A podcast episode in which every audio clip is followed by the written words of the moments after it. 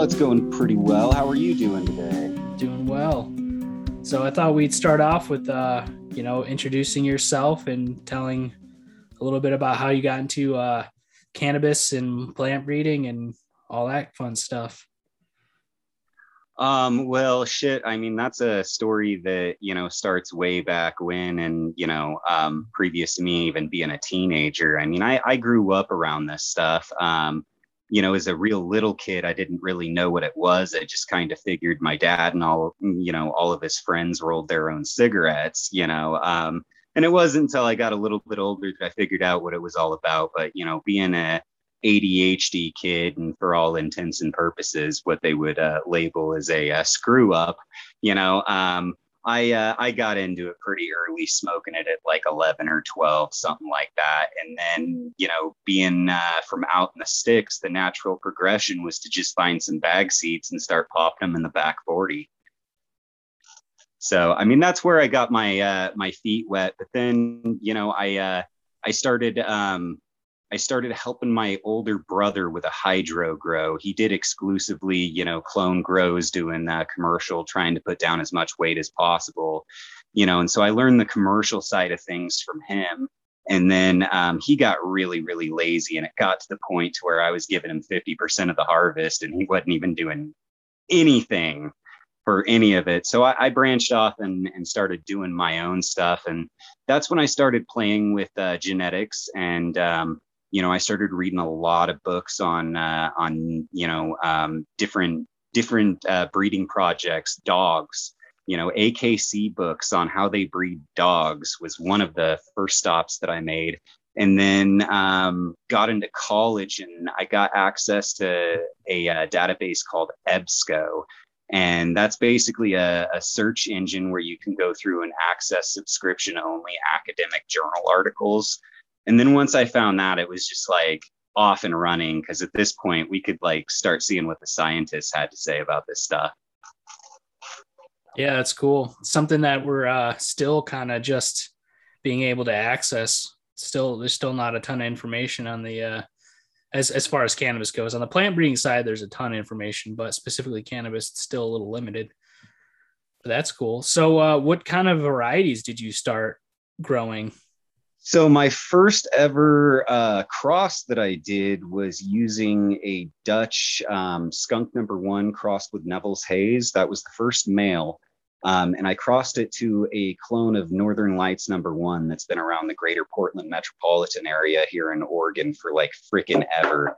Um, and that clone was just bulletproof to the environment, but um, it was kind of plain Jane as far as terpene profiles and everything else. I mean, it was one of the few things that back then would harvest outside around here. So um, I hit it with that male because it was like the most vigorous plant I had ever seen. It had a really tight, you know, um, bud structure on its uh, pollen sacs and whatnot. And the terpene profile on the stock rub was just out of this world tropical, unlike anything that I uh, had ever grown at that point um, you know back then it was still you know we're talking we're talking like 2010 2012 there was still a lot of leftover stuff on the market of the old you know 90s 2000 dank bud and stuff like that you know and a lot of the uh, more hashy terpene profiles were around and there was definitely a lot of fruit too but this one just blew my mind. So I, I knew i had to throw some pollen from it and i crossed it to that uh,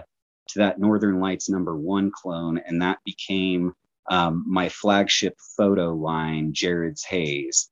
Um, and it's uh, it's stayed with me this whole time because I just absolutely love the uplifting effect on it. And yet it's very, very resilient, like its mom, the Northern Lights number one clone that I uh, used in the project. Nice. Yeah, Northern Lights is making a comeback. I feel like a lot of people are starting to work with it again. So that's pretty cool. Um, I think we're seeing a huge comeback of all the old school strains. I mean, people are getting really sick of the cookies crosses, I think. Yeah, definitely. Um, and I know people too who are working with like all kind of old school stuff to make cookies like flour that doesn't have any cookies in it. Yeah. Um, a lot of like people working with like the pre 98 Bubba and like that kind of stuff. So yeah, I think I think I love that stuff too. You know, um, it, it's it's very very hardy plants, very pest disease resistant. Um, unlike a lot of the you know stuff that's being bred these days. I mean, a lot of people now like, like since they're breeding indoors after several generations, like you go to take the stuff outside and it performs very poorly. So it's yeah, it's yeah. I always uh, refer to that as plants incapable of growing in plant-like conditions. Yeah, also known as tent princesses and tent queens. Yep, yep. You have to you have to stake them and train them and and, and you know uh, maybe it's just uh, maybe it's just that more people are growing now but it seems to me like the uh, um, occurrence of hermaphrodism that we're seeing is like a lot higher than it used to be you know and and maybe that's because we've got a lot of new growers but I think it might also have something to do with the fact that you know we do have a genetic bottleneck in mainstream cannabis, especially among the hype strains. And so you got to wonder how many ultra recessive recombinations we're getting, and especially with these strains that are not being stress tested on anything. Yeah, exactly. I, I totally think it's it's it's a lot of bottlenecking. Um, if you look at you know a lot of these growers, they're just taking even just like different cuts of cookies, whatever that actually means, and then just kind of you know pollinating with them with whatever and just going back and forth and there's there's no genetic diversity like i said before and and like now we know about epigenetics and all that too.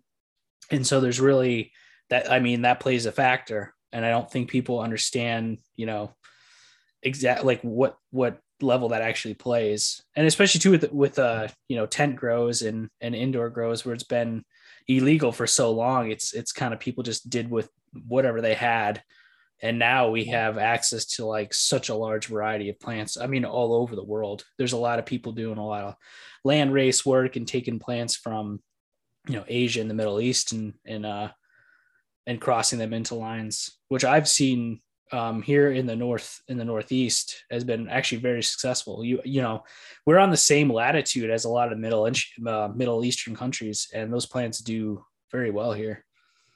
Yeah yeah, um, you know, my hat's off to all of the uh, guys out there that are breeding, you know, real novel strains. You know, what frustrates me is, you know, it seems like anybody who gets a can of reversal spray, you know, is suddenly a breeder nowadays. And, you know, they're all stuck in this idea that if you take a really good plant and you reverse it, you pollinate another really good plant with it, that you're going to have really, really good plants as offspring. And you know, you and I both know that's just not the case. You know, there are so many things that go into breeding. People ask me questions about breeding, and 90% of the questions, the only honest answer I can give them is it depends on so many things, you know, and a lot of times it'll depend on three or four different, you know, factors, you know, but I mean, it's not just as simple as crossing elite with elite.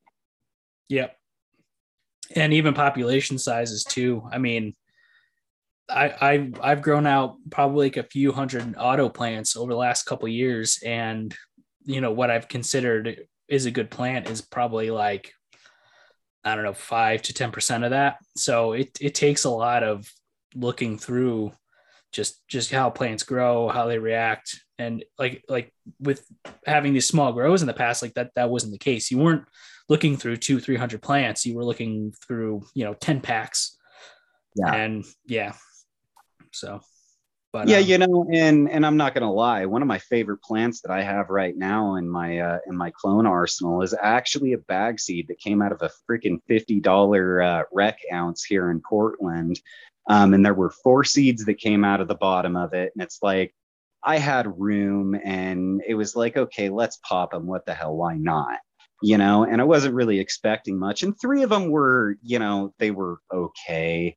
You know, kind of garbage by my uh, my standards, not something I'd really keep around. But one of those four is like the most amazing blueberry plant I've ever grown or smoked or anything. I mean, this this stuff's got just a touch of limonene on it. So on the exhale, it smells and tastes like artificial blueberry candy. And it's just so smooth. And it's like from bag seed. And then you know, you've got this other stuff like, you know, um, the original Agent Orange by uh, TGA Genetics. You know, that stuff was amazing. The problem is, is I bought two freaking 10 packs of seeds on two different occasions for way more money than I wanted to part with at the time and didn't get the freaking orange phenotype in any of the plants, you know? So it really just, again, it depends. You know, sometimes it's just luck. Yeah. And that's another thing too, is all most of these varieties are all F1 crosses. People aren't taking a line and working it and, and oh, actually oh, yeah. stabilizing it, which I, I come from the, you know, vegetable breeding world. So, and, and seed farming. So like if I grow a brandywine tomato, like it's going to be a brandywine tomato. It's going to set fruit at the same time. The growth is going to be the same. The fruit size, taste, you know, shape, color, all that's going to be basically the same some variation, but it's like you know what you're gonna get. Where now, I mean, you pop a 10 pack a season, it's like there's three, there's like three phenotypes usually. And it's like, I, I don't know, as like a commercial grower, to me that that doesn't work. You know, I need to. I need to know when when when is this going to be ready. You know, I can't I can't be just be like, okay, well this one pheno is done in 55 days, this other one's done in 70. It's yeah, yeah, it's crazy to me. Well, you know, there's there's you know, not all F1s are created equal too. You know, I mean, in in the term F1, like technically it stands for filial generation one. So it's going to be, you know, an F1 is the first cross, you know, when you cross two new parents together. But there's a difference between an F1 between two different cookies crosses and an F1, a true F1, at least that's how I refer to it, which is, you know, two plants that are completely opposing chemovars in every way they can be. And you cross them and you end up with real hybrid vigor, you know, and you end up with a primarily heterozygous plant in every department. Now, those tend to be very, very, very, um, you know, uh, uh, homogenous as far as expression compared to when you take, you know, two heterozygous, um, you know, cookies crosses and cross them together, you know. Um, and so you get a little bit, you know, a little bit more of a solid plant on the F1 generation there. Likewise, if you take two IBLs, inbred lines, and you cross them together, you're going to get something that's much more predictable with a lot less phenotypical variation than you're going to if you just take two random F1 crosses and cross those together for a new F1 generation. I mean, that's just rolling the dice. Yeah, yeah, exactly. I mean, in the vegetable world, it'd be it'd be an F1 called an F1 hybrid, which would be there's two inbred lines. They're usually like anywhere from five to to seven to eleven generations, and there's just enough variation that when you cross them, you get the hybrid vigor. But you but you know basically what the gene combination is going to be, so it's got that stability and and it's got that you know it, it's stable. You know exactly what it's going to put out yeah. You know and i mean a lot of uh you know a, a lot is to be said for um predictability in offspring. Um there again i've figured out for myself that um if i am only like trying to stabilize one specific phenotype in a line that can cause me problems as well too because then you know, if I'm too focused on that and I've got tunnel vision, you know, I can end up uh, breeding out some of the recessive traits that might be responsible for things like vigor and resistance and stuff like that. Yeah, and it'll be interesting too what comes out with like gene marking with cannabis out of in like the next five years. Because right now, yeah. I don't, I, I don't, I really don't know where that is. Um, I mean, you talk about something like sweet corn or whatever. I mean, they have basically everything is documented.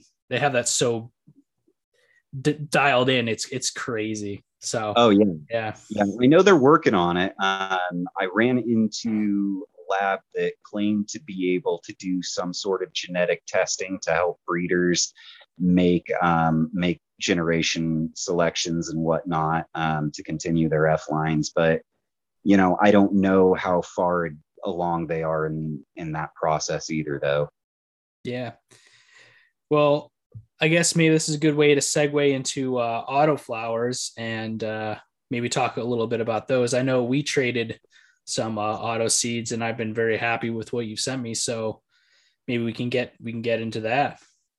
Yeah for sure.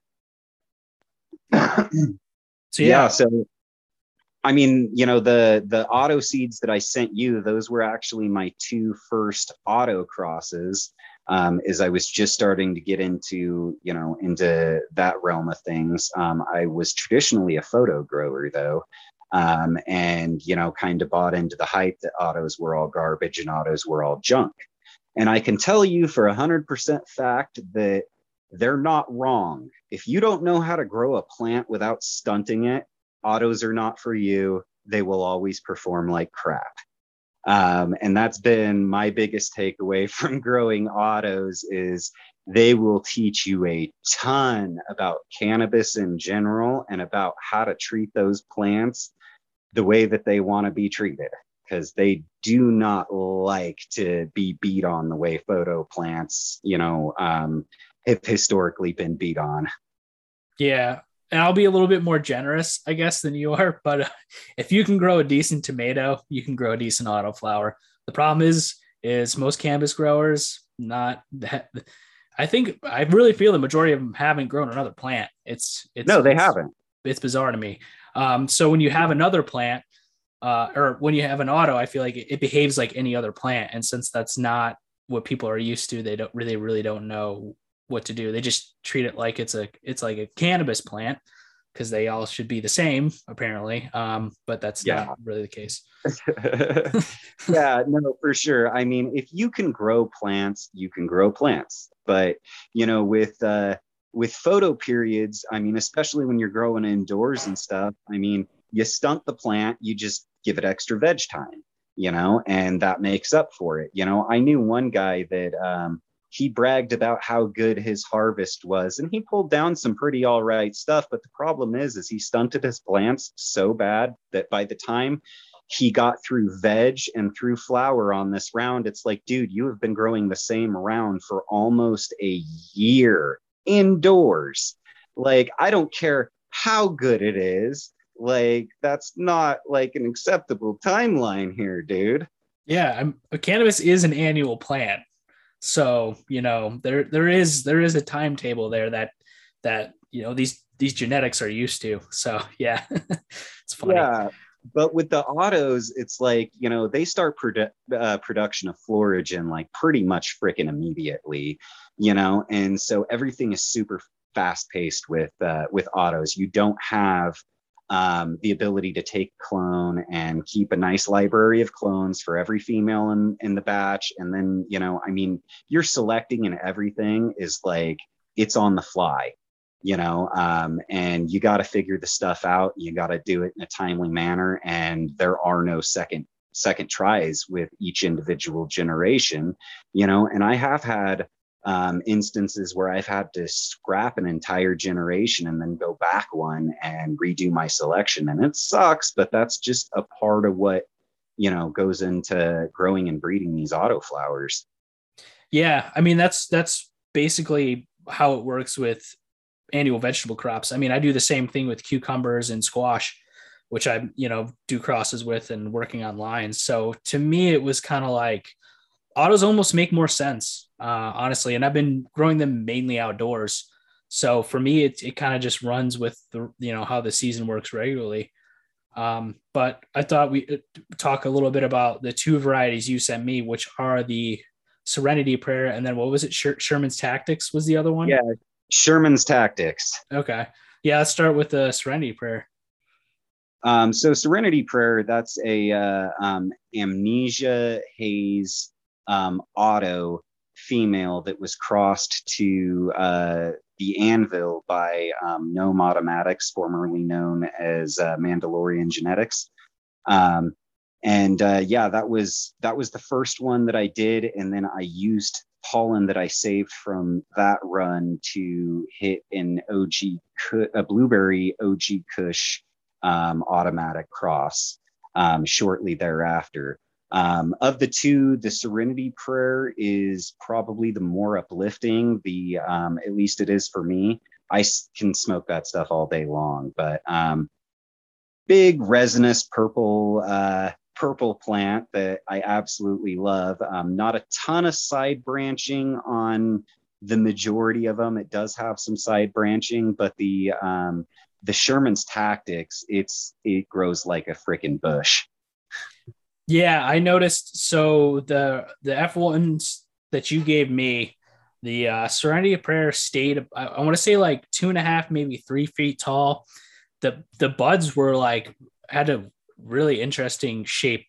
Like the they're almost they were almost like the flowers like almost like rounded, kind of, um, which was different. And then um, the Sherman Tactics, the F1 from that, those those plants got like some of them were almost like almost hitting like five feet tall with huge colas, very more open triangular flowers, which here worked great because um, yeah. It, we we get so much rain, um, and it and it gets pretty cool. Um, so the other, unfortunately, Serenity Prayer, I had a lot of bud rot this year. I, I did some crosses in between them like last last year. I I did uh, two F two lines, and then I did like crosses in between, and I grew everything out to see how it performed. And I definitely am going to keep working with the with the Sherman's tactics, which is on the F three generation now. And awesome. I also yeah, I took and I took a male. I mean, the purple on that plant is is amazing, and I had one male that was like, even those flowers were like just bright purple from the get go, and I crossed yeah. that to my um my automated uh, F2 Fem line. And then I'm going to grow that out next year outside and, and see what that does. Um, I, I, th- I, think the terpenes are a little lacking, but um, I, I, think that's kind of the case. I've kind of seen that generally in autoflowers. There, there are some lines that are really good, but it, but in general, it seems like the terpene profiles are still a little bit uh, haven't really got the diversity of the photos yet. Yeah, you know, um, I find uh, I find a lot of fruity terpene profiles, light fruit, um, in pretty much all of the autoflower lines that I've worked with thus far. You know, um, and you know the the level of loud they have. A lot of that, you know, from from what I found has been um, has been environmentally influenced. Um, they tend to um, when it gets cold uh, or or humid or wet or anything, they tend to not be very loud out here in Oregon. But um, when like right now we uh, had a really really hot spell, um, and I harvested a couple of plants about two weeks ago during a heat wave, and so far they've been very loud and have maintained more terpene profiles to them um, once I got them dried and in the jar. But um, you know the ones that i cut down today i don't know if it's because they got rained on or what but they they're really sticky but they just don't be uh they they don't seem to be nearly as uh, as stank as the ones i cut down before. But they're again you know they're not clones so there's really no telling you know. Yeah. um as far as diversity in terpenes though like yeah i really think we need to breed some more uh some more volatile terps into these autos. Yeah yeah i'm working on a couple lines now that are going to be more gassy, more fuel. Um, so I'm looking forward to that because I really haven't found that um, in any of the autoflowers that I've grown. Nothing, nothing that that smells like a like a chem or an OG like very heavily. You're yeah. right. It's it's it's a lot of sweet, uh, fruity kind of terpenes, which are good. Um, but yeah, it just it doesn't seem like you know we've gotten gotten that diversity in terpenes yet. Well, my photo program has kind of transitioned a little bit. Um, and, uh, you know, I've always been really into old school genetics, but um, my next photo run is actually going to be um, a skunk run. And I'm going to try to see what sort of volatile terps I can find on that. Um, pheno hunt. I've got 50 seeds that were inbred from the Jaime Chiba roadkill skunk line. And my plan is, is to take that and cross it with a couple of these autos along with, you know, the photo program that I'm running. Um, and then that'll give me some semi-automatic plants, which are fun to play with. I encourage you to give those a try if you haven't yet. Um, but then I'll stabilize them into um, full auto variants and then back cross the lines as needed to the photo parent to see how much volatileness we can get into the terpene profile of these girls. Yeah, that's kind of more or less my plan as well. I have a I have a cut of family jewels that I really like, um, and then I also have my uh, my black hem cut um, that I hunted out that that's an excellent cut. So I'm hoping to take those two and and and do two different lines with them and see see where it goes. But yeah, I haven't. I've done um, auto to photo crosses before, but I haven't worked with them too much. Um, just enough to do it and be kind of like familiar with it, but nothing super. Uh, you know, I didn't. I haven't done a large grow out yet doing that. Okay. So it'll it'll be well, fun. I I did some experimenting last summer with um, a cross that my buddy gifted me. Um, and uh, so this one was called Willie Mays Haze, and you can see it on my Springwater Scientific profile. Um, but it was a cross between Auto Daiquiri Lime um, Automatic um, and a uh, um, really, really sativa dominant plant called Mad Viking Haze, which was a cross between Malawi Gold and Bangi Haze. And it had just an obscene flowering period. Um, and so, in crossing that with the auto daiquiri lime, it shortened the flowering period a little bit and kind of made it an average between the flowering time of the daiquiri lime, which was, I believe, eight or nine weeks, um, and then the ungodly flowering time of the Mad Viking haze. But what was interesting was growing it outside, it actually went into flower quicker than any of the other plants, and it started flower early. And even though it had a longer flower period, I pulled that with my early harvest indicas, and it was like a very sativa dominant plant.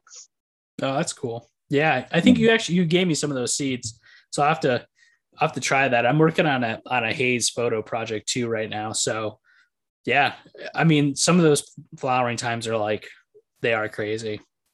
Yeah, they're, like they're 120 insane. days or something. Like I can't, like my that's that's the length of my growing season here. Yeah, So- I've got some Acapulco golden flower right now, and it's like, yeah, we'll be done with this sometime in like 2025. yeah. You know, so yeah, no, some of them are absolutely insane, but um, I found that um, that by crossing them with an auto line, um, they start flower early, and I think I know why. Um, you know, we treat the auto flowering gene like it's a recessive gene, right? Yeah. But what if it's not? So my theory is is that um, the auto flowering gene um, or the gene for automatic florigen production is actually a co-dominant gene, much like red hair.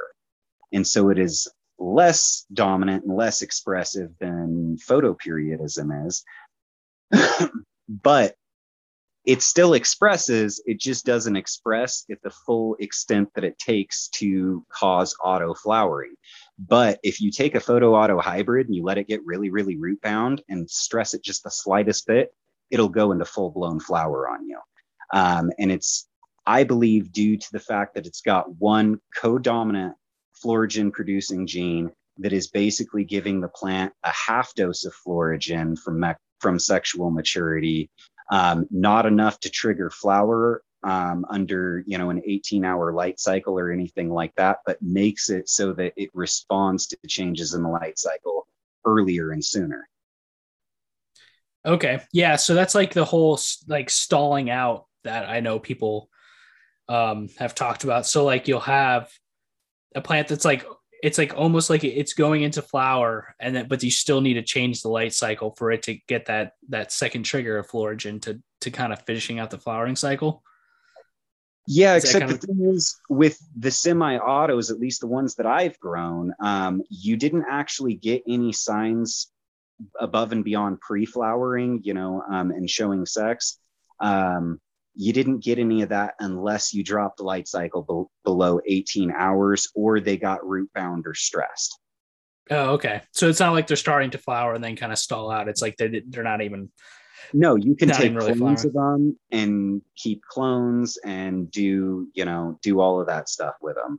Um, and they won't go into flower unless you neglect them, essentially. You let the clones get all root bound and crap, or, you know, the power goes out. If the power goes out, that can throw them into flower. Whereas with the photos, um, you know, they're slow to trigger. So, you know, power goes out for, you know, a day or two. That's not the end of the world. Yeah. Yep. Yeah, I've had that happen. So yeah. as, long as, as long as it's not more than like a week, you're you're usually fine. Yeah, yeah. Um, with these, that's not the case. With a photo auto hybrid, um, the power going out is not really a good thing because 24 hours of that, and they're like, oh, hey, okay, it's time to flower.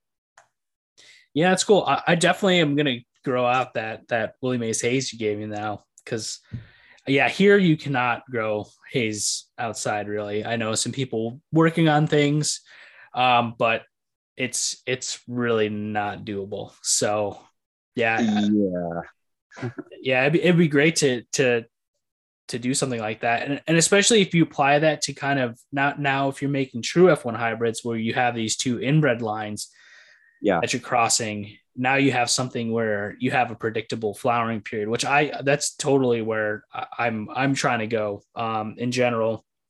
And i think that that's where commercial cannabis is going to end up as far yeah. as seed seed based varieties. Um, you, are going to have like you do in the in the you know vegetable world where you have like a, a hybrid corn or a tomato or something like that. And the performance is going to be you know completely different than what we're used to. I th- yeah you know, what what they're looking for is they're looking for something that tells them exactly how many days from seed to harvest um, and that is going to be within a day or two of that you know um, and feminized yep so. yep that's why i started working with feminized autos like immediately um, yeah so I've done feminized um, seeds before. It's really, you know, it's not an it's not an issue. I make my own um, my own reversal solution and all of that. Um, but um, basically, the way that I work the fems is I like to inbreed my lines traditionally with males, um, and then I'll feminize and do an R1 generation when I've decided that okay, this is where I want the line to be. Yeah, yep, that's that's what I've been doing as well. Yeah, I mean, because as long as it's pretty consistent, um, you're not you're not going to have like a, a, ton of variation, um, and, and especially with doing autos, um, you know, you can you can inbreed things very quickly, just taking one plant, reversing it, and hitting it to another plant. So, you know, having having like a stable population where you can reverse maybe a couple plants and hit them to another couple plants. Yeah. Um, that way you still have the diversity in the line, um, but you you kind of you have an idea of of stability. Yeah, can we just great. talk about that for a second though? Yeah. Like some of these guys, they get really, really upset if you even bring up the idea of using more than two plants in a cross. I know. they just well, like they should the never never grow anything of mine because I never I don't think I've ever took one plant and hit it to one plant ever. It's yeah, to me that's, that's what bananas. these guys are doing. They think that that's the way that it's supposed to be done, and you know what? There is a time and a place for that. There yeah. is, um, but there is also a thing to be said for genetic diversity, and you know, unless you are providing an environment to upregulate negative expression, i.e., doing things to purposely harm your crop and harm your plants and harm your overall harvest, like you're not going to know what plants are carrying resistances to what, except for maybe by accident. You know, so the more plants you eliminate out of your population size, the less likely you are to have resistances in your line. unless you are actively testing for those resistances. So what I do is, you know, um, I pop just a whole bunch of seeds, and I like to actually pop. Um, uh, I like to pop seeds in the middle of the winter a lot of times um, so that I can test lines and stuff like that. Cause I'll wait for it to get like um, really cold outside and then I'll water everything and then um, put it outside overnight right after I've watered it and let everything like freeze to the pot and then uh, bring them inside and thaw them out with warm water and crap like that. Like I'm sadistic to these plants. Um, I am not nice.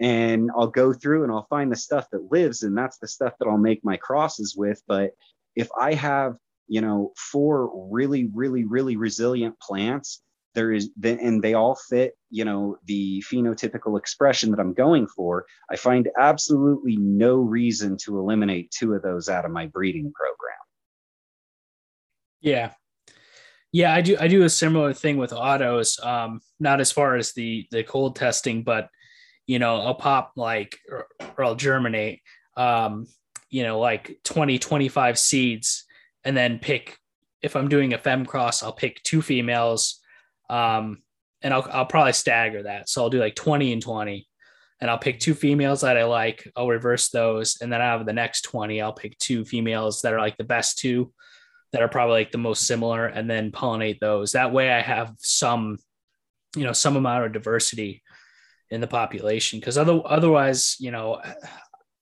you do this like one plant to one plant especially in cannabis like that, that's that's why we have all these bottlenecks right now yep. and and and to bring up the whole you know intersex trait thing that you were talking about before i mean i think that's where that comes from you know you, you've just you've bred this plant and bottlenecked it so much it's it's it's like trying to reproduce in a way where it can you know maybe get some diversity but because it doesn't even know i don't know it doesn't even know what to do anymore yeah, you know, I think I think commercial uh, cultivars have definitely bred out a lot of the uh, genetic diversity, which is why half of them that I put outside won't live. You know, and I live in freaking I live on the west side of the Cascades in Oregon. It's not the greatest climate in the world for growing stuff outside, but you know what? I managed to do it just fine every freaking year. You know, um, but I it never fails. Like somebody will give me something that's just absolute great, newest, greatest fire, and I'll pop a few and throw them outside, and they can't even freaking survive. Yeah, they have no resistance. Yep, and and it's crazy too. And I uh, one thing I've started to kind of notice, um, and this this is a big thing with um, you know, um, spinach production. So there are different uh, you know, strains of powdery mildew between the east and west coasts. And I've seen these huge, giant, beautiful cultivars being grown um, in California and on the west coast. And then, you know, they're, they're PM resistant, all this, and, and you bring them to the east coast and they're like PM magnets. And, you know, people are like, ah, what's going on? And, and it really has to do, in my opinion, with, you know, we have different strains of, you know, powdery and downy mildew and all this. And so, you know, not only is it bad to grow things just inside, it's also not good to just grow them, you know, have have such specific growers to these areas that when you try to bring them into other parts of the, you know, country or in the world, they just they just don't perform as well. So, you know, the more the more we can get outdoors and uh stuff that's, you know, that's that's uh kind of bred for local, you know, microclimates, the better. Oh yeah, for sure. You know, most of the stuff that I have, most of the genetics that I, I work, um, they may not have initially been bred outdoors, but if they've been around in my um, in uh, my uh, library for very long, they've done at least one season outdoors, um, and I've I've had at least one one generation of selection that was done exclusively outdoors with outdoor pressures, you know. Um, and when I have them outdoors, you know, I like to drought them and see how they do and do stuff like that, you know. Um, so, I mean, I think the more we do stuff like that, the more we're going to have resilient, hardy plants that are going to be able to, you know, um, actually like you know, um, provide us with a solid genetic foundation going forward so that maybe we can breed away from, you know, the intersex traits and, you know, breed away from the genetic bottleneck we've gotten ourselves into. Yeah. So, um, what other kind of varieties and projects are you working on? Um, so right now I've been I've been kind of um, changing gears a little bit. You know, I'm super ADHD, so um, you know, I've been uh, stepping away from the photo auto hybrids. I was chasing that um, that down pretty hard and refocusing on old school genetics. Um, my next run, I think, is going to be a, a, skunk hunt. And then after that, I've got a massive OG Kush run that I want to do with several different varieties and cultivars. And then um, I want to do a Northern Lights run after that with some different cultivars and crosses of Northern Lights. Um, and so that's what I've got going on on the um, on the uh, cultivation side of things. Um, those runs are going to include both photos and autos in them, um, and they'll start off as regular seed runs, and then I'll probably duplicate them afterwards um, and do some fems. Um, but other than that, uh, I started writing again, um, and I will be uh, hopefully um, published in the next episode of or the next uh, um, issue of Grow Magazine coming up. I've got a, a, couple articles that have been accepted for publication, um, and that's been um, that's been a huge motivator for me here as of late. Um, I was writing. I believe you uh, you started following me back when I was writing for another online magazine. Yeah. Um, I don't know. No idea. Okay. All right. Well, you were you came you you came into the play, um, or at least on my radar. Um, we started trading seeds right around the time I stepped away from that magazine, and then I started uh, a website where I would publish my work at, and uh, you know, all four of my uh, readers really appreciated that. I think. Um, but I got to the point where uh, you know it's like I'm not a tech guy. Like I can I can write science all day long. You know, um, I specialize in nutrients, anything nutrient related.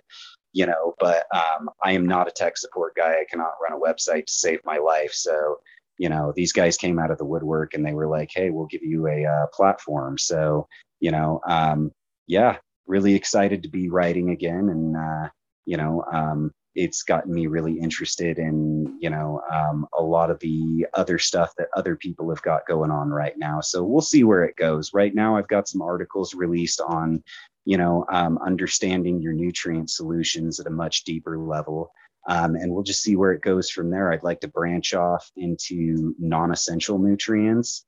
You know um, they're kind of the uh, um, the last frontier of exploring cannabis nutrients and the effects of molecules on cannabis. Um, and so, yeah, different uh, different uh, compounds like triacontanol, um, which is found in alfalfa. We've got chitosan, which is found in crab meal, and NASA's actually done a bunch of research on that.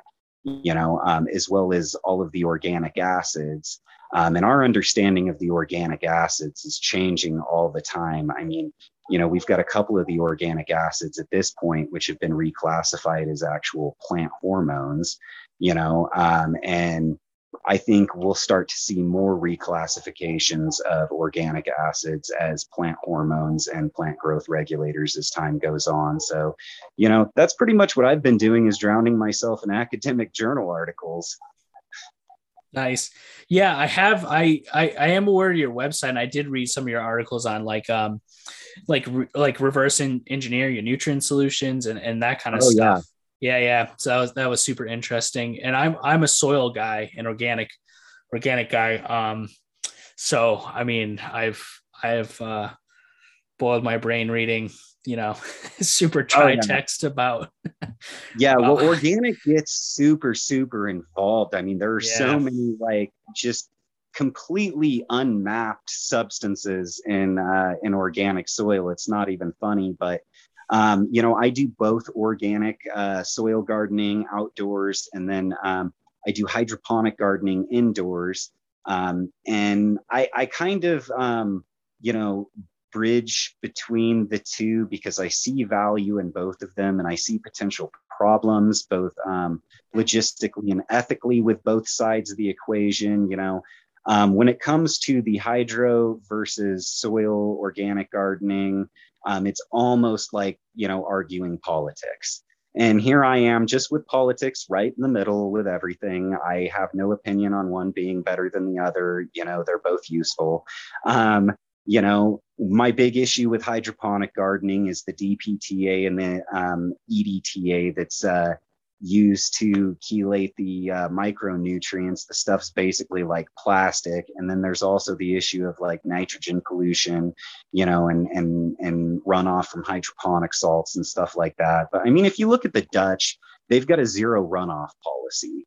Um, you know, and they have for a long time. You know, they have ways of doing things that are a lot more environmentally friendly. And for me personally, I blend my own nutrients, my own hydronutrients, and I don't even use EDTA or DPTA. You know, for a long time, those were used because um, the only other option was uh, iron sulfate, and that likes to precipitate out really easily. Um, but now um, there's a company that's name eludes me, but they uh, patented a process of chelating micronutrients with glycine, which is an amino acid. Um, and so I've been doing a lot of experiments with glycine chelated um, micronutrients here as of late, and those are completely environmentally friendly. They're like um, OMRI certified for the um, for the production of organic crops and and whatnot, you know.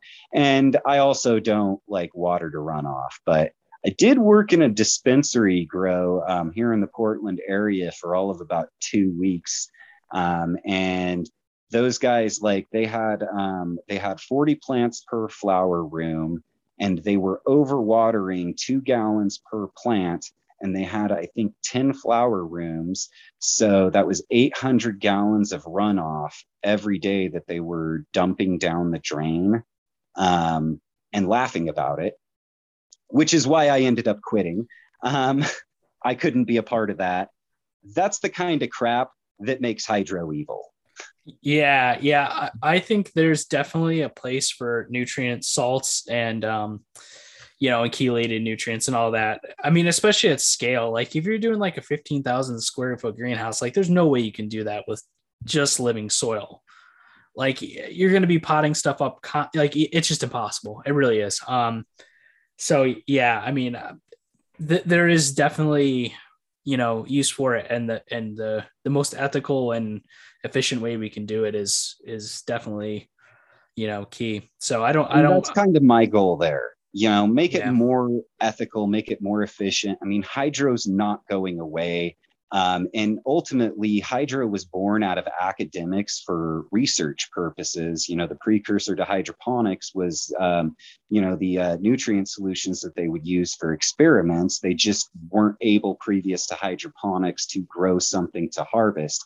But hydroponics gives us a way to completely control every single variable so that we can study the specific effect of specific compounds on a plant without all of the confounds that come with organic gardening and soil you know? Um, so that's that's one of the big values there. But at the same time you know not all crops you know should be grown hydroponically. And the techniques that they're using in trying to incorporate hydroponic nutrients into outdoor soil grows in a traditional farm setting without anything catching runoff or dealing with any of the uh, environmental ramifications of it, I mean, that crap needs to stop.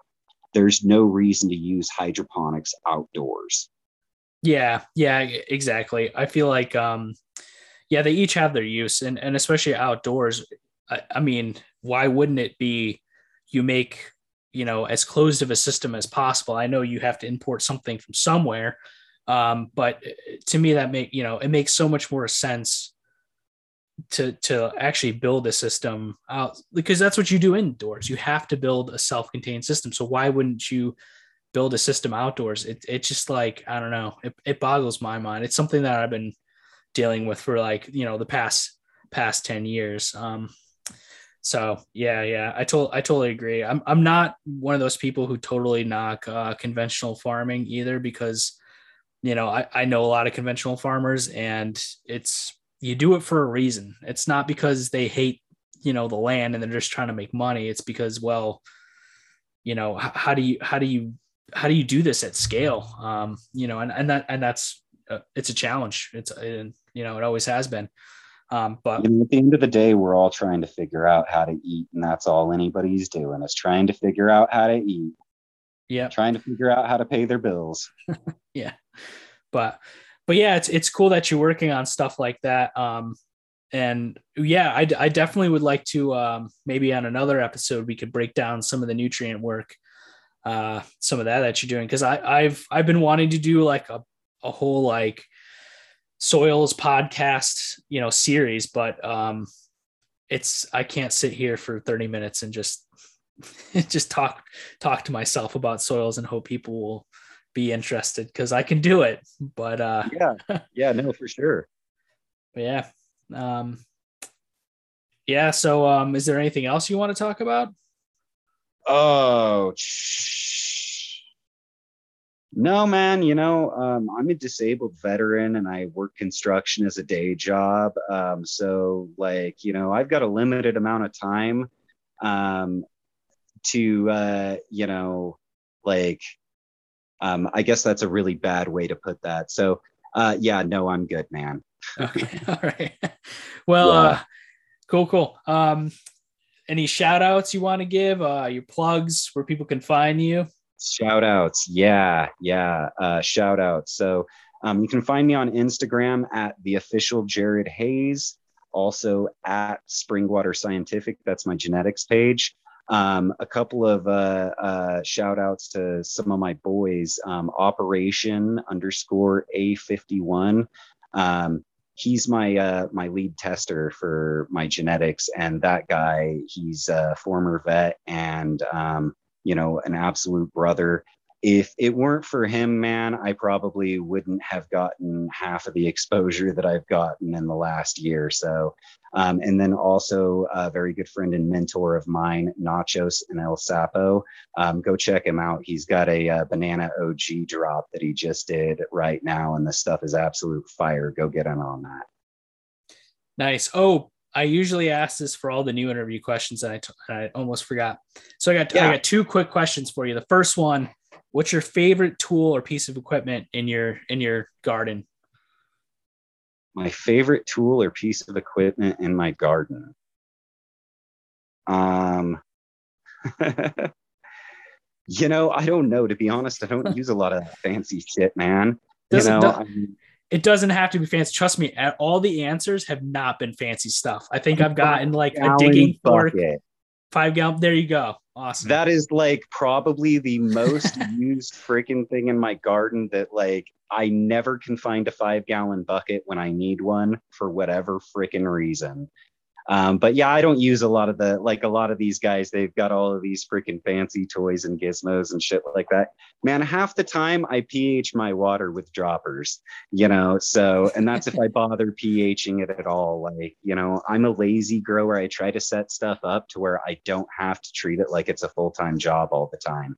Yeah. You know, because I see guys like you that you know do this as a full time job all the time, and like, yeah, it just you guys make it look a lot like work. It is work. Isn't it though?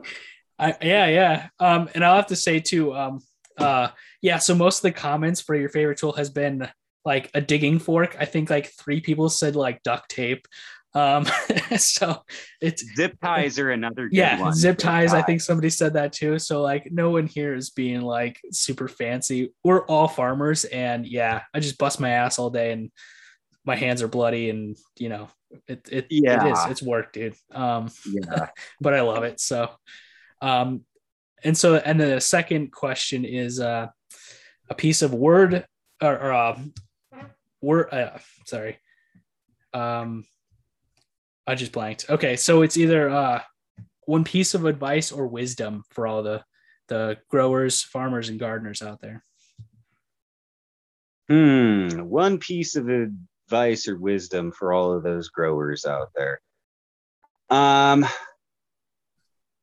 anytime somebody tells you you can't do something and they don't give you a verifiable scientific reason as to why it won't work, they probably don't know what the hell they're talking about. Good. Yeah, most people don't know what they're talking about. I don't know what I'm talking about half the time either. So so many people tell me that I couldn't do things that I went ahead and I did.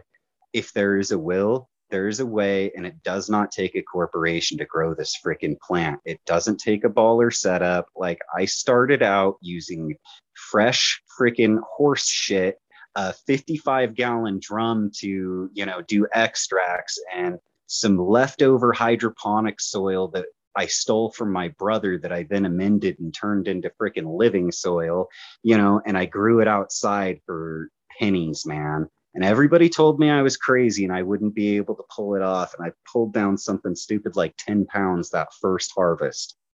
You know, they will constantly tell you you can't, or tell you you're crazy, or tell you you're full of shit. And they will not give you one verifiable reason you know, other than some bro science claim that is unsubstantiated and anecdotal at best. Well, I'm all about the bro science. so, but yeah, no, I, I feel you, man. Uh, got a lot you of, especially with our current culture and social media, everyone, everyone's got an opinion. So, you know, on, I'm all on. about science. I'm all about science. I will revise you know my opinions when presented with verifiable conflicting data you know um, i try to keep an open mind you know but a lot of a lot of these guys out here they'll take a kernel of truth and they'll overgeneralize the hell out of it and make it sound like what you're doing is you know absolutely horrible and going to be the end of your plants and it's simply not true. These are resilient plants and they eat byproducts yep Yep, and all for for all those auto haters out there, just just look at uh, my feed or Jared's feed, and uh, you'll see that autos don't suck. So yeah, they can though. They can if you suck yeah, at growing. That's true. Um, but yeah, I don't know if you did you drop your Instagram and your website and all that. Uh, yeah, yeah, the website um, that's out of uh, out of operation for a while. But yeah, Springwater okay. Scientific on Instagram and the official Jared Hayes. All right, it was good talking with you. Yeah, you too, man. All right. Well, that's it for this episode. I'd like to thank Jared for coming on again. As always, you can find me on Instagram at Phocas Seeds. You can shoot me an email at phocasseeds at protonmail.com or check out my website, phocasseeds.com. Phocas is spelled P H O C A S. Happy growing.